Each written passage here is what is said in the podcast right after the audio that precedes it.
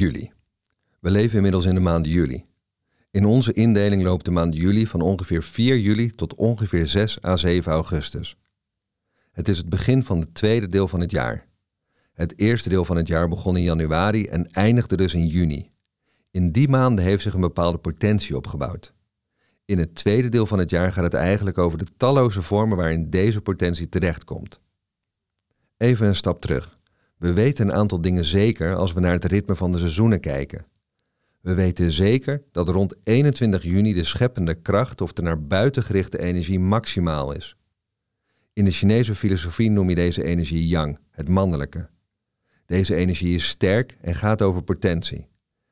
In december is het precies andersom. Dan is de ontvangende, ontvankelijke kracht of de naar binnen gerichte energie maximaal. Dit noem je het vrouwelijke, yin. Yin is volgzaam en toegewijd en geeft vorm aan de potentie. Daarom hebben yin en yang elkaar nodig. Het een is scheppend, het ander ontvangt en geeft vorm aan de dingen. Zo kan je dus ook naar een jaar kijken. In de maanden tussen januari en juni is er een opbouw van mannelijke energie, yang. En in de maanden tussen juni en december is er een opbouw van vrouwelijke energie, yin. Zo gaat een jaar van potentie naar vormgeving. Elk jaar weer opnieuw.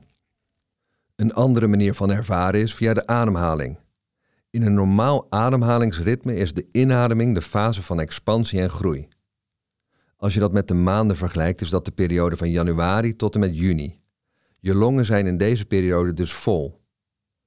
De uitademing is de fase van contractie. Dat zijn de maanden juli tot en met december. Uitademen gaat over de wereld inbrengen.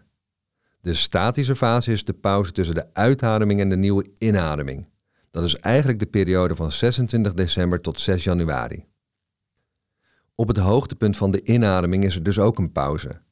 Die pauze is niet te vergelijken met de pauze of stilte in december en januari. Het gaat nu over de overgang van de opbouw van potentie of inspiratie naar de tweede helft van het jaar. In de tweede helft van het jaar komt die opgebouwde inspiratie of potentie in verschillende vormen terecht. Het wordt erin uitgestort dat wat je via de inademing hebt opgebouwd, gaat nu via de uitademing naar buiten toe. Dat is niet één vorm, dat kunnen talloze vormen zijn.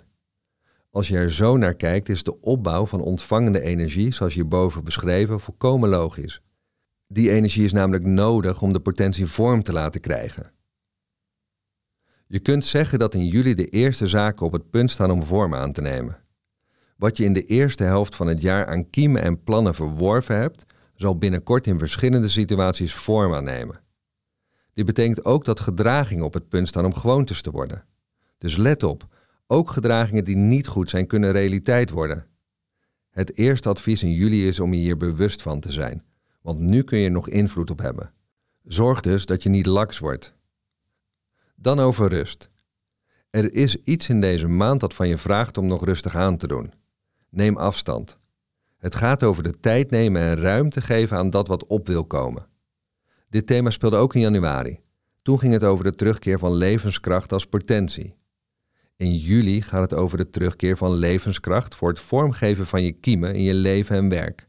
Dat is dus anders, maar het is ook een keerpunt waarin er als het ware weer iets opkomt. De terugkeer van levenskracht is een autonoom proces. Het betekent onder meer dat het in deze periode nog niet helemaal duidelijk wordt hoe de vormgeving straks gaat. Eigenlijk moet je afwachten wat er komt. Het beste is om erop te vertrouwen dat dit zich vanzelf zal aandienen. Echt. Aan het einde van deze periode breken de kiemen open. De timing is altijd perfect. Dan is er nog één ding dat je moet weten. In juli kun je als vanzelf een soort van overzicht krijgen. Privé, zakelijk. Dat is heel gek, zo richting eind juli begin je een eerste inzicht te krijgen in wat de werkelijke prioriteiten in je leven zijn. Een visie voor de tweede helft van het jaar zou je kunnen zeggen. Oh ja, dit is belangrijk in mijn leven. Dit vraagt om een vorm in de tweede helft van het jaar. Het wordt je gaandeweg juli duidelijk hoe je dit alles tot half december vorm gaat geven. En door het inzicht begrijp je waar je tijd voor moet maken. En ook hoeveel tijd. Natuurlijk komen niet alleen goede zaken aan het licht. Ook zaken die niet of minder goed zijn. Je gaat zien wat je van de opgebouwde potentie mee wilt nemen naar de vormgeving en wat niet. Van sommige zaken zie je de vorm gewoon nog niet. Dat is ook niet erg. Dan blijft het gewoon potentie. Mogelijk komt het er later nog en anders zijn het de zaadjes die pas volgend jaar uit gaan komen. Dat kan heel goed. Die worden in november weer gepland. Wat kun je allemaal afvragen in juli? Het belangrijkste is misschien wel om te kijken naar je gewoontes.